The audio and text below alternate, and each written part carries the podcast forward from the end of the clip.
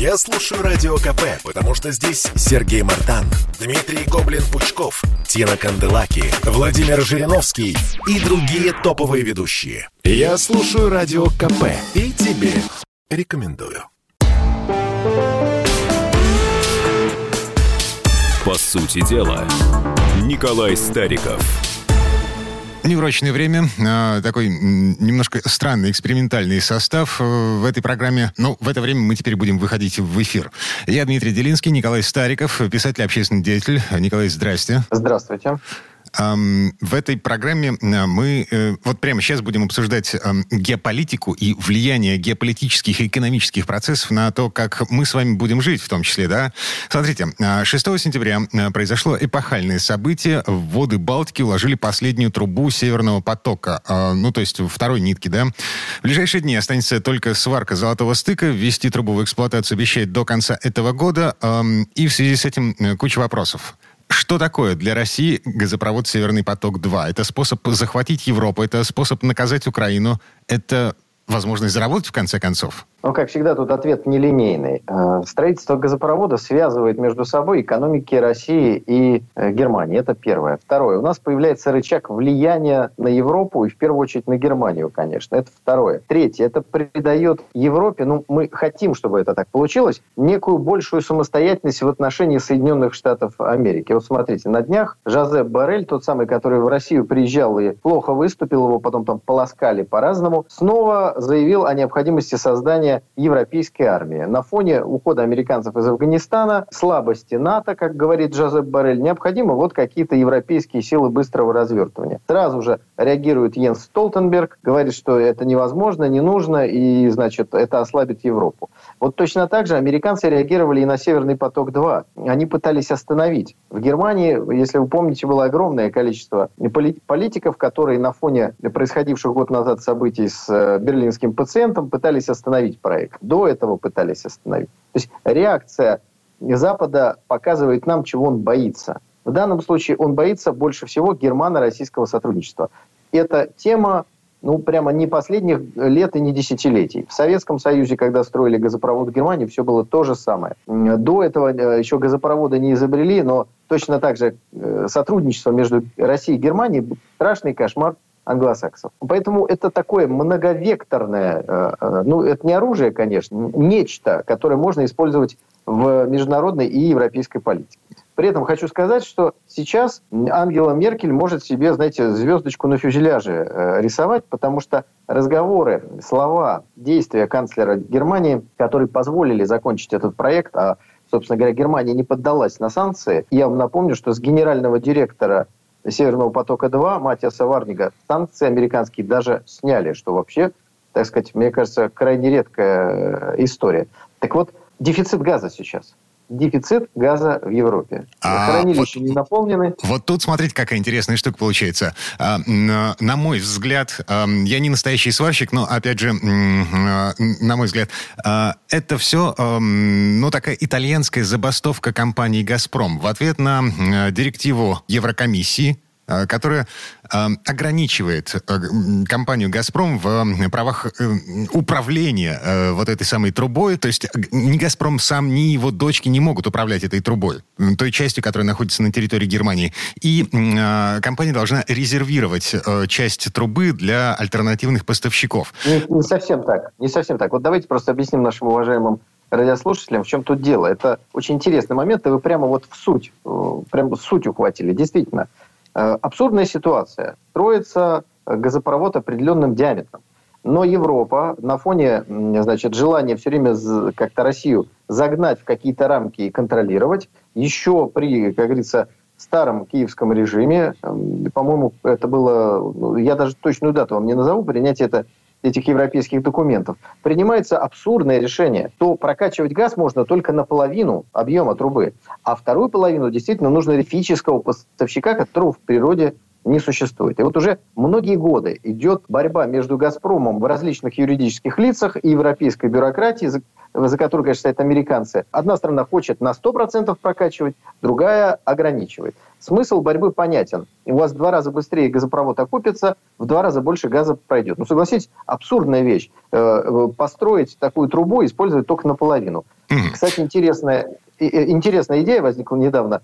Э, Росне, э, Роснефть, э, значит, заявила, а давайте мы будем тоже прокачивать, значит, а, вот тот самый мифический альтернативный да. поставщик. Да, чтобы ни в одних руках, а, ни в одну корзину все яйца были сложены. Ну, мы же учимся у наших англосаксонских друзей. Они же создают какую-нибудь комиссию по расследованию чего-нибудь. Там Великобритания, Канада, Австралия. То, что у этих трех государств один руководитель под названием королева Елизавета II, ну, как говорится, это уже детали. Вот и у нас тоже две разные компании. Вы хотели? Вот, пожалуйста, компания «Газпром», а вот компания «Роснефть». Они же разные, разные. Все, как вы любите. Но, значит, заканчивая мысль, хочется сказать, что э, в данном случае Ангела Меркель говорила, что необходимо строить, невзирая ни на какие политические дрязги. И вот сейчас то ли итальянская, то ли российская, то ли еще какая, как вы говорите, забастовка, дефицит газа. И наполнить его можно очень простым способом, открыв вот этот объем трубы на 100%. Мне даже интересно, как сейчас независимые европейские суды будут обосновывать все-таки необходимость в половину закачивать газ. Начнется зима, газа будет не хватать, ну, собственно говоря, европейские избиратели должны задать вопрос. Слушайте, а может мы как-то что-то в своих законах подделаем, чтобы газ-то шел полным потоком, а не половиной? Mm-hmm. Ну, сейчас, вот прямо сейчас, эм, значит, действия «Газпрома», они привели к тому, что эм, цена на газ в Европе бьет рекорды. Э, вчера очередной побит был, 660 э, долларов за тысячу кубометров. Эм, э, есть мнение в Европе уже звучит, что э, в зависимости от того, холодной будет европейская зима или э, нормальной, европейской, будет зависеть судьба вот этих директив э, по поводу ограничения «Газпрома» в праве управлять собственной трубой? Ну, э, здесь хочется о цифрах поговорить. Вот э, увеличение цены на газ принесет в российский бюджет по разным оценкам от 1,2 до полутора триллионов долларов, э, прошу прощения, рублей все-таки. Да? Вот эта огромная сумма э, добавится в наш э, бюджет. Хорошо, конечно. Если какими-то маркетинговыми, экономическими, околоэкономическими, политическими методами можно сделать так, что у тебя по мановению какой-то волшебной газовой палочки на полтора триллиона рублей в бюджете больше, надо это делать? Ну, конечно, надо. Мы можем это называть итальянской забастовкой, можем называть замечательным маркетингом, можно называть э, случайным стечением обстоятельств. Смысл какой? Руководство «Газпрома», а, а, следовательно, руководство России должно делать все, чтобы цена наших продуктов экспортных была большая. Потому что последние годы, ну, особенно вот в эпидемию, помним отрицательную цену на нефть. Да, такой нонсенс какой-то. То есть желание уменьшить э, стоимость того, что необходимо нашим европейским в кавычках партнерам, с их стороны постоянно, и оно не прерывается. Они отказываются заключать контракты с каждой страной, они говорят, мы будем выступать единым фронтом. Ну что, давайте какие-то маленькие хитрости, и с нашей стороны тоже все это должно использоваться. Но здесь возникает вопрос справедливости перераспределения национального продукта. Вот, вот это вопрос важный. Я напомню вам, что антипенсионная реформа, три года которой исполнилась, была проведена, потому что якобы было не найти 240 миллиардов рублей. Арифметика здесь такая. Государство выделяет в год более 5 триллионов рублей пенсионному фонду для выплаты пенсий. Вот 5 триллионов есть, даже больше, а 240 миллиардов никак не найти. Здесь мы опять видим просто повышение цены на газ и полтора триллиона. Да? А триллион и миллиард – это совершенно большая разница. И вот, пожалуйста, вчера сижу, смотрю телевизор, бежит строка на выплаты пенсионерам, которые сейчас, только пенсионерам, которые, э, ну, фактически уже произошли и происходят, 450 миллиардов рублей. То есть 240 миллиардов было никак не найти три года назад. Из-за этого сделали пенсионную реформу, которая поссорила власть и народ, которая обидела людей и принесла России ну, недовольство и, и проблемы.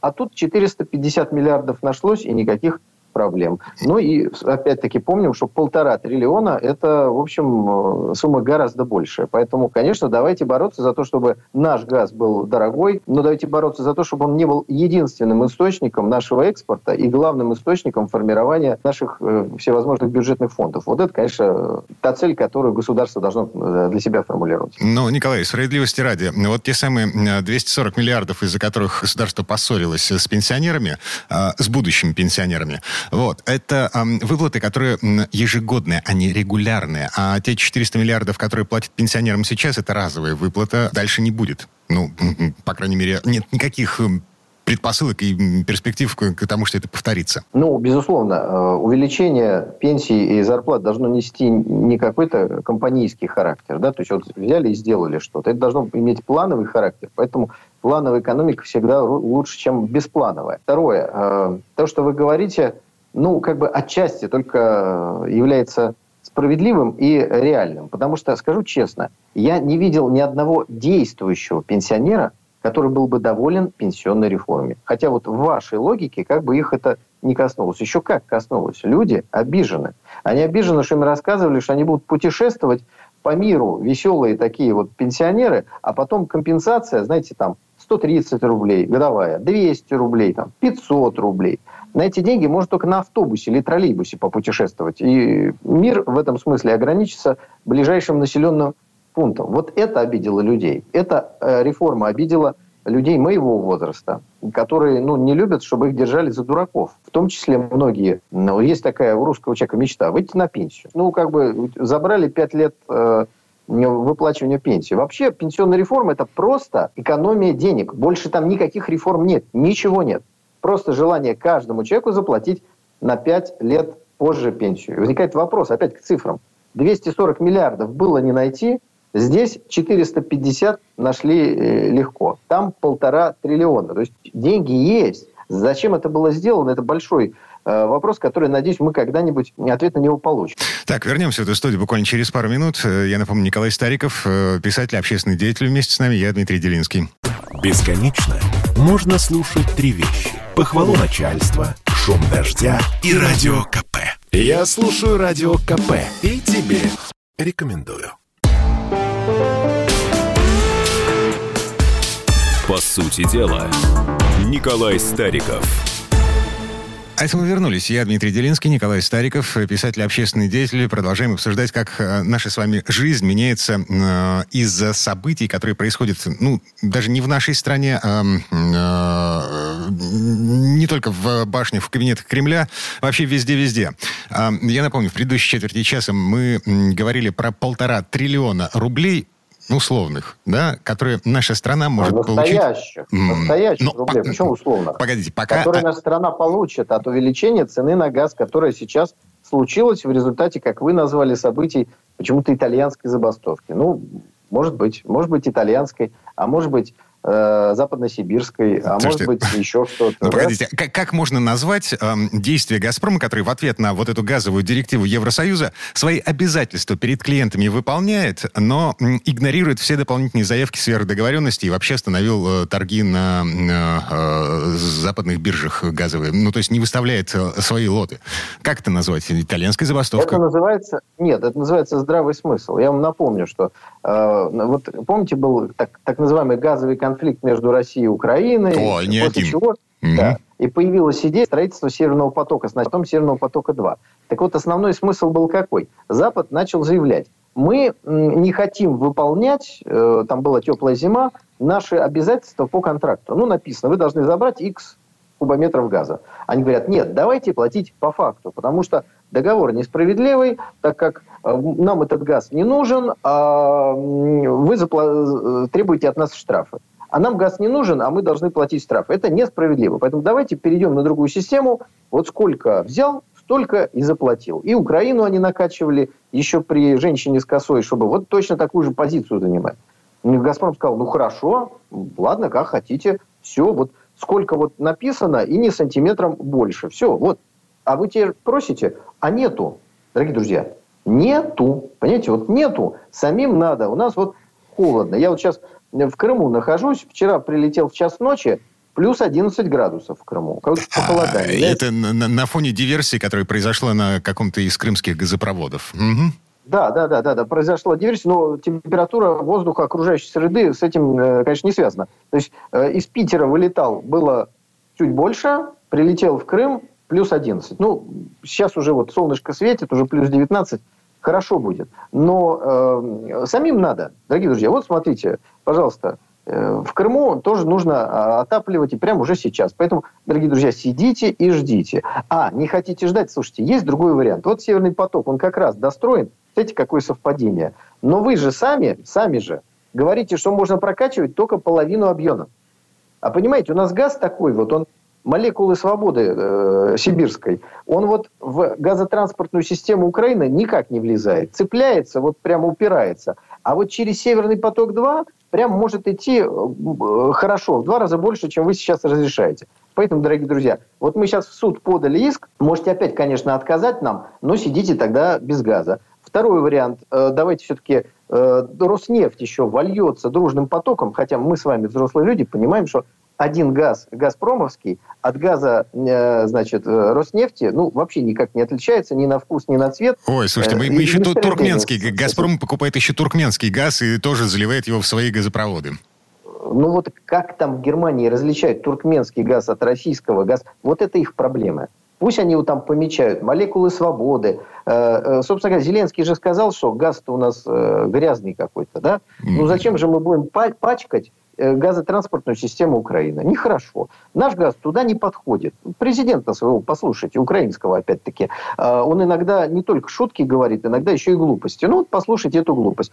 А вот Северный поток-2, вы понимаете, как-то подходит по стандартам наш газ. Он нормальный, чистый, голубой, и все идет прекрасно, никаких проблем. То есть «Газпром» э, играет в их игры, показывая им губительность всех их идиотских ограничений, которые имеют не экономическую природу, а вне экономическую. Это чистая политика. Заставить в два раза больше платить э, и дел, сделать проект сложным или нереализуемым. Весь смысл задержек по Северному потоку какой? Большие деньги закапываются на дно Балтийского моря, Дания там что-то кочевряжется, там какие-то креветки, не знаю, лягушки гибнут и нельзя строить. Э, то есть время идет, деньги тратятся проценты по кредитам. Окупаемость в два раза э, дольше, потому что труба используется в два раза меньше. Таким образом, просто либо обанкротить, либо заставить пойти на политические уступки. Вот не удалось продавить Германию, и теперь я надеюсь, что удастся вот отменить эти дурацкие решения судов под любым предлогом, который позволяет э, сохранить лицо. Может быть, Роснефть выступит здесь в результате вот этого локомотива. И все будет нормально. Есть труба объемом X, X объема и прокачивается через нее. Так, слушайте, возвращаясь к тем полутора триллионам рублей, которые пока еще гипотетически, все-таки полтора триллиона рублей, э, которые бюджет, возможно, получит в результате высоких цен на газ э, в Европе.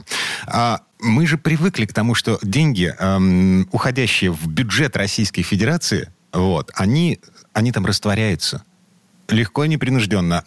Обычный житель страны, я, вы, Николай, Баб Мани из соседнего подъезда, они ничего не почувствуют от этого.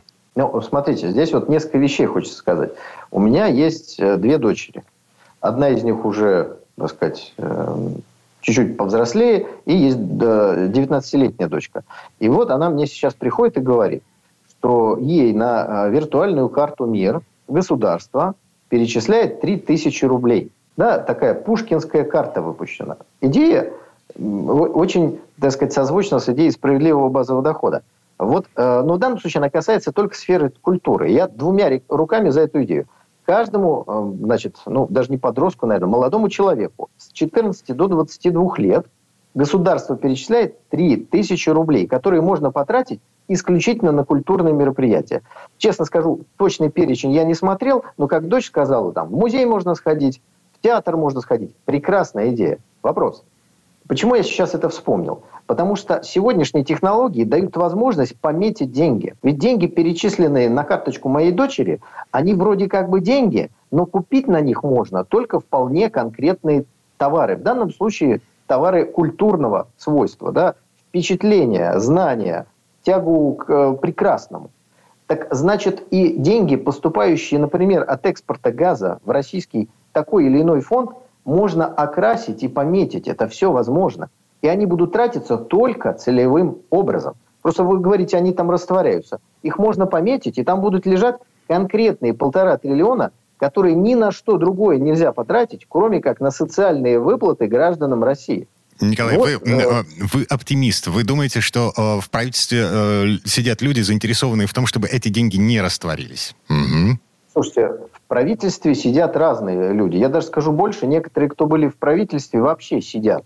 Но что из этого, как говорится, следует? Я сейчас в данном случае высказываю э, пожелания, частично требования, и говорю, что такая возможность существует. Эти деньги можно даже в бюджете пометить так, чтобы потом конкретно граждане России в результате тех или иных решений, о которых мы тоже говорим, получили эти деньги. Что же касается того, что деньги растворяются в бюджете, э, вот смотрите, опять-таки магия цифр. Ежегодно в бюджете России остаются неизрасходованными триллион рублей. То есть их вообще ни на что не тратят. Вот они, так сказать, поступили, налоги увеличили, НДС увеличили, еще что-нибудь увеличили, потому что деньги нужны. А потом триллион остается. Потому что не знают, куда их тратить. Вот этот триллион ежегодно остаток бюджета. Там плюс-минус, но, грубо говоря, триллион. Каждый год. Это разные триллионы. Не один и тот же лежит там, так сказать, со времен царя, царя Гороха. Нет. Поэтому здесь и э, нам, э, так сказать, мы сталкиваемся с вещами диаметрально противоположными. С одной стороны, нам э, денег нет, но вы держитесь, а с другой стороны, деньги есть.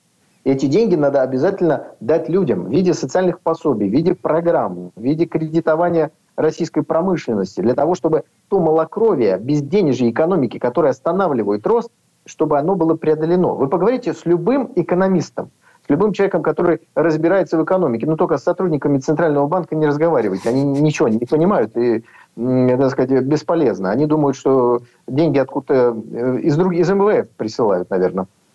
Поговорите, они вам скажут. В российской экономике страшный дефицит денег, искусственно организованный политикой Центрального банка. Вот главная проблема нашей экономики, она рукотворная. Давайте ее решать.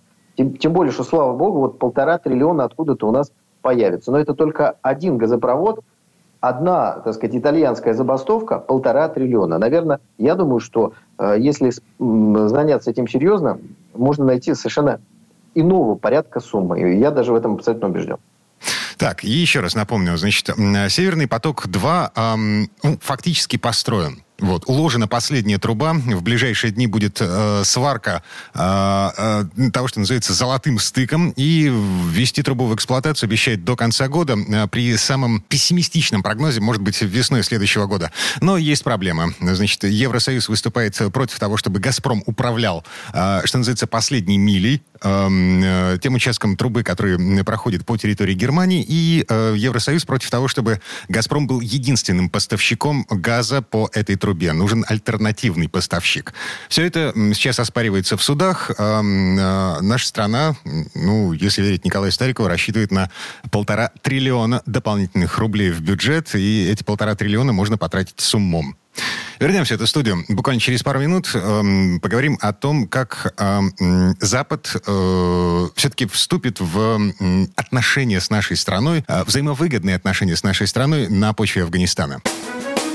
Журналист и политолог Георгий Георгиевич Буфт много чего знает. Он знает, кто виноват. Но знаете, почему инфляция? Американцы много печатают деньги. Вот, они печатают свои доллары зеленые. И вот эта инфляция заражает весь остальной мир. Бофт знает, что делать. А, может быть, что-то в парламенте надо поправить. Может быть, туда каких-то допустить партий, которые будут более энергично отстаивать интересы людей. В конце концов, Бофт знает, что спасет человечество. Наличие такого общего врага, как коронавирус э, человечество никак не сплотило. Мне кажется, что надо повысить планку и дождаться, пока прилетят инопланетяне, тогда, может быть, это человечество сплотится перед лицом общей угрозы. Каждый четверг в 6 часов вечера по московскому времени слушайте программу «Бофт знает».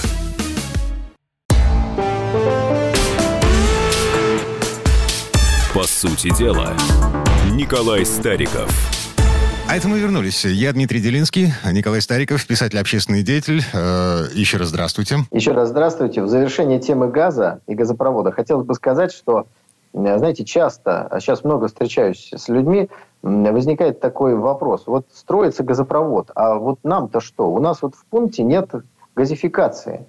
То есть в Германию газ идет, а в Калининградской области, труба же там рядом идет, по морю, э, многие Э, места не газифицированы. Вот, э, например, база нашего флота в, в городе Балтийск. Там нет газа и нет горячей воды. Вот прям совсем нет горячей воды централизованной. При этом труба э, прокладывалась для газификации, прокладывалась, потом там что-то подрядчик убежал, другого не найти, и ВОЗ и ныне там. То есть вот то, что мы видим. Поэтому очень важно, чтобы в реализации таких общенациональных проектов, а это действительно общенациональный, геополитически важный, чтобы каждый гражданин России понимал важность этого проекта и что это для него конкретно, для его семьи несет положительные вещи. Поэтому, когда мы говорим о том, что деньги должны быть окрашены, направлены в бюджет, оттуда в специальный фонд, вот каждому будет понятно. Есть природные ресурсы России, которые, кстати, должны быть, конечно, национализированы.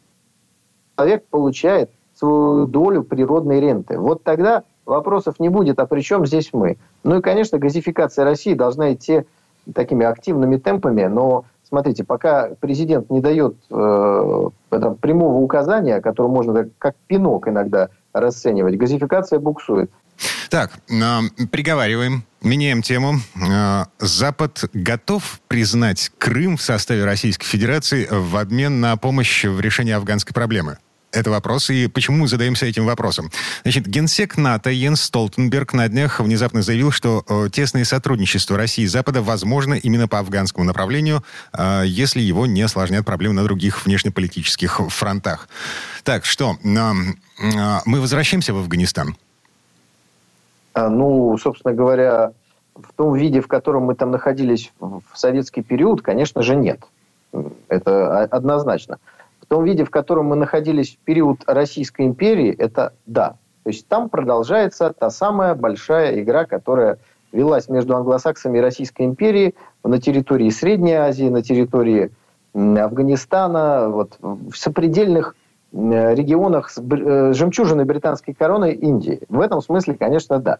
Но давайте вот последовательно разберемся. Во-первых, глава НАТО Йенс Столтенберг, мне кажется, ему просто НАТО руководить некогда, потому что он все время делает заявления. Каждый день. Человек с утра до ночи пашет, как я не знаю кто. Вот позавчера он опровергал Жозепа Барреля, а, который заявил, а, что необходимо какие-то европейские силы быстрого реагирования сделать. Йенс Столтенберг сказал, что вообще-то 80% бюджета НАТО – это страны, которые не входят в ЕС. И поэтому у ЕС, грубо говоря, денег не хватит, да и не нужно, и это ослабит. Ну и тут, как говорится, в, в кавычках – неназванная страшная российская угроза. Вот мы с вами спим и видим, как бы нам Европу э, захватить. Я все, всегда хочу спросить, зачем? Вот зачем? Если бы нам нужен был бы газ из Европы в обратном стороне, ну хоть какой-то смысл был бы европейский. Что нам из Европы надо? Европа для нас это рынок сбыта, это не знаю, туристическая зона. Нам нужно, чтобы там спокойно было и хорошо, чтобы они покупали наши товары, э, делились с нами, если у них паче чаяния такие есть, какие-то новые технологии. А, а еще там, э, еще там живет наша элита, эм, э, дети учатся там, э, в общем, мы завязаны, мы очень плотно завязаны с Европой, мы не будем с ней воевать. Угу. Слушайте, ну, у кого, вот где живут дети, это вопрос личный, но такие люди, на мой взгляд, руководить государством не должны, и элиты считаются не по недоразумению. Думаю, что процесс замены элиты, он будет в том числе и в рамках выборов, которые будет, пройдут осенью. Это точно. Потому что если человек ну, знаете, вот известная история. Был какой-то министр, я, честно говоря, даже фамилию его не знаю, потому что не назывались. Важен сам факт. Человек по пятницам проводил э, совещание и улетал к семье в Лондон. Ну, мне кажется, вот такого министра в нашей стране точно не должно быть. Потому что если он сядет на машину и поедет в свою дачу в Московской, Ленинградской, в какой-нибудь области, это нормально. А вот на самолете в Лондон, ну, это что-то, знаете, за, за пределами добра и зла. Ну, с моей личной точки зрения. Mm-hmm. Ну, давайте Итак, вернемся Йен... в Афганистан, да. Да, возвращаемся в, в Афганистан. Йен Столтенберг э, делает заявление о том, что давайте решить афганскую проблему. Тут надо два вопроса задать. Первый чем афганская проблема? И вторая, кто ее создал? Ну, Йенс Столтенберг, человек занятой, он на эти вопросы нам ответа не даст. Поэтому нам с вами самим придется их искать. Итак, что, в чем афганская проблема? Значит, Соединенные Штаты Америки в 2001 году заявили, что некие бородачи, сидящие в пещерах в Афганистане, вот исключительно там и больше нигде, осуществили самый высокотехнологичный террористический акт в мировой истории. 11 сентября, кстати, вот будет повод вспомнить все странные детали этого террористического акта. Дальше они обратились к э, талибам, которые в тот момент э, являлись властью, э, ведя гражданскую войну с некоторыми другими значит, северными альянсами и так далее. И сказали, выдайте нам Усаму бен Ладена. Талибан отказался, американцы вторглись в Афганистан под предлогом борьбы с Талибаном, поиска Усама бен Ладена и уничтожения некой структуры под названием Аль-Каида, запрещенной в России. Прошло 20 лет. Американцы пришли бороться с Талибаном, американцы, уйдя, кому власть оставили, с кем договор подписали, при Трампе еще, в феврале 2020 года, с Талибаном. Что-то я что-то не понимаю. Знаете, таких изгибов э, политики, даже советские анекдоты не годятся. Вошли бороться с Талибаном, ушли, подписав договор с Талибаном. Ребята, а вы 20 лет там чем занимались? А вот, теперь давайте, что же они там делали? Придя туда, они увеличили производство наркотиков в 44 раза, создали проблемы всем э, окружающим государствам, в чем и есть смысл стратегический Афганистана. А окружающие государства, я напомню вам, перечень вам понравится. Китай, крупнейший противник, крупнейший противник Соединенных Штатов Америки. Россия, которая через среднеазиатские государства, ну, по сути, э, с этим регионом напрямую соприкасается. Дальше. Пакистан, бывший союзник США, который теперь вот военно-морскую базу э, китайскую открыл на своей территории. Э, через небольшой промежуток территории Индия и Иран, один из главных противников США. Смотрите, как удобно. Можно находиться в одной стране, делать вид, что ты борешься там с международным терроризмом, выращивать наркотики, и эти наркотики забрасывать в целый ряд стран, уничтожая молодежь. Слушайте, отличная идея, чем американцы 20 лет и занимались. Мне кажется, они изменили позицию Талибана по наркотикам, потому что Талибан выкашивал маковые поля, а теперь что-то мы об этом как-то не слышим. И вот вопрос, в чем проблема Афганистана? В чем? В том, что туда влезли американцы, создали там напряженную ситуацию, а теперь, уйдя, создали еще более напряженную, вооружив Талибан до зубов. 22 тысячи хаммеров, 600 тысяч стрелкового оружия, 230 самолетов, брони... Ну, в общем, черт ступи. Лучше, чем украинская армия по некоторым параметрам. Так проблему кто создал? Они же и создали. Поэтому, когда они говорят, а давайте мы будем вместе решать проблему, это слова красивые. А, они проблему могли решить очень просто. Собрали 22 тысячи хаммеров на одном месте, разбомбили и сожгли. Сели на них, выехали в Таджикистан, Афганистан, передали, как крайний случай, вот этим законным, они же признают, э, так сказать, власть в Узбекистане, Таджикистане, там уничтожили, вывезли в Соединенные Штаты Америки. Я напомню вам, как э, осуществлялась приемка обратно грузовиков, которые по ленд-лизу американцы выдавали Советскому Союзу. Ну, по сути, сдавали в аренду с долгосрочным выкупом, потому что это не бесплатно было. Закончилась война. Значит, те грузовики, которые были уничтожены в ходе боевых действий, ну, все, как говорится, война все списала. А вот есть там десятки тысяч грузовиков Красной Армии. Что делают? Пришел огромный корабль с прессом. Американцы проверяли комплектацию каждого грузовика. Требовали добавить что-то, подкрутить, чтобы он был новенький, хорошенький. Дальше машину загоняли под пресс и разрезали на части и сплющивали. Вот как они могут делать, когда не хотят не оставить ничего. Понимаете? Ничего не оставить. Здесь же 22 тысячи хаммеров просто оставили, погрузились в самолеты и сказали, ой-ой-ой, мы очень спешим. Это передача вооружений под видом бегства. Поэтому в нас, ну, ну не больше, не меньше. Конечно, сами создали проблему. Эта проблема называется региональная гражданская межэтническая война на многие десятилетия. Оружие туда навесли. Воевать можно десятилетиями. Понимаете? Они это не взрывали, не уничтожали, не эвакуировали, а там оставили. Так не бывает. Это же, ну, не знаю, это одна из лучших армий мира. Ну, любой военный скажет, при эвакуации надо уничтожить все, чтобы противнику не досталось. Так давайте главный вопрос зададим. Если все американское вооружение досталось Талибану, а Талибан-то противник Соединенных Штатов Америки или нет? Вот для России это запрещенная организация. А для США это кто? Партнер по будущей региональной войне, власть, которую э, навязывают Афганистану. То есть дальше начинается сложная борьба за талибов. Россия и Китай заинтересованы в том, чтобы талибы не двинулись ни в коем случае дальше границ Афганистана. Соединенные Штаты Америки будут их подталкивать бомбардировками, точечными ударами ракет, показывая, так сказать, деньгами, коррумпируя и так далее, подталкивая их туда, куда им нужно. Атакуйте противников Соединенных Штатов Америки. Вот сейчас какая там борьба. Поэтому там повода для э, консенсуса нет. Вообще никакого. Как говорил Никита Сергеевич Хрущев, у нас по земельному вопросу только одно разногласие. Кто кого в землю закопает. Вот там разговаривать-то можно, но нет какой-то проблемы, которую можно решить совместно. Потому что они хотят, чтобы талибы навалились на Среднюю Азию, дальше беженцы, радикализация, все к нам и в Китай. Нам такой вариант, правда, не нравится ведь?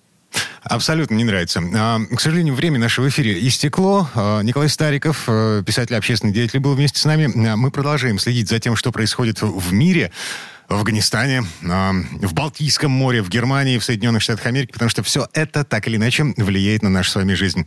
Николай, спасибо, хорошего дня. До свидания. По сути дела, Николай Стариков.